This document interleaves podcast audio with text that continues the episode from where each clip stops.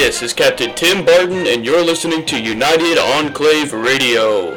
Tune in here for news updates from the Cranberry Bog, as well as some of the finest patriotic tunes you'll hear across the wasteland. Let's get started with today's news.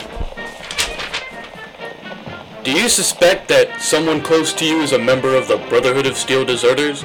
Stop by one of our many military installations in the Cranberry Bog, and if it turns out to be true, then you'll receive a cash reward.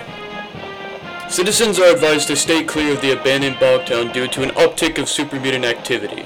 Enclave Armored Infantry has been dispatched and will soon take care of the mutants.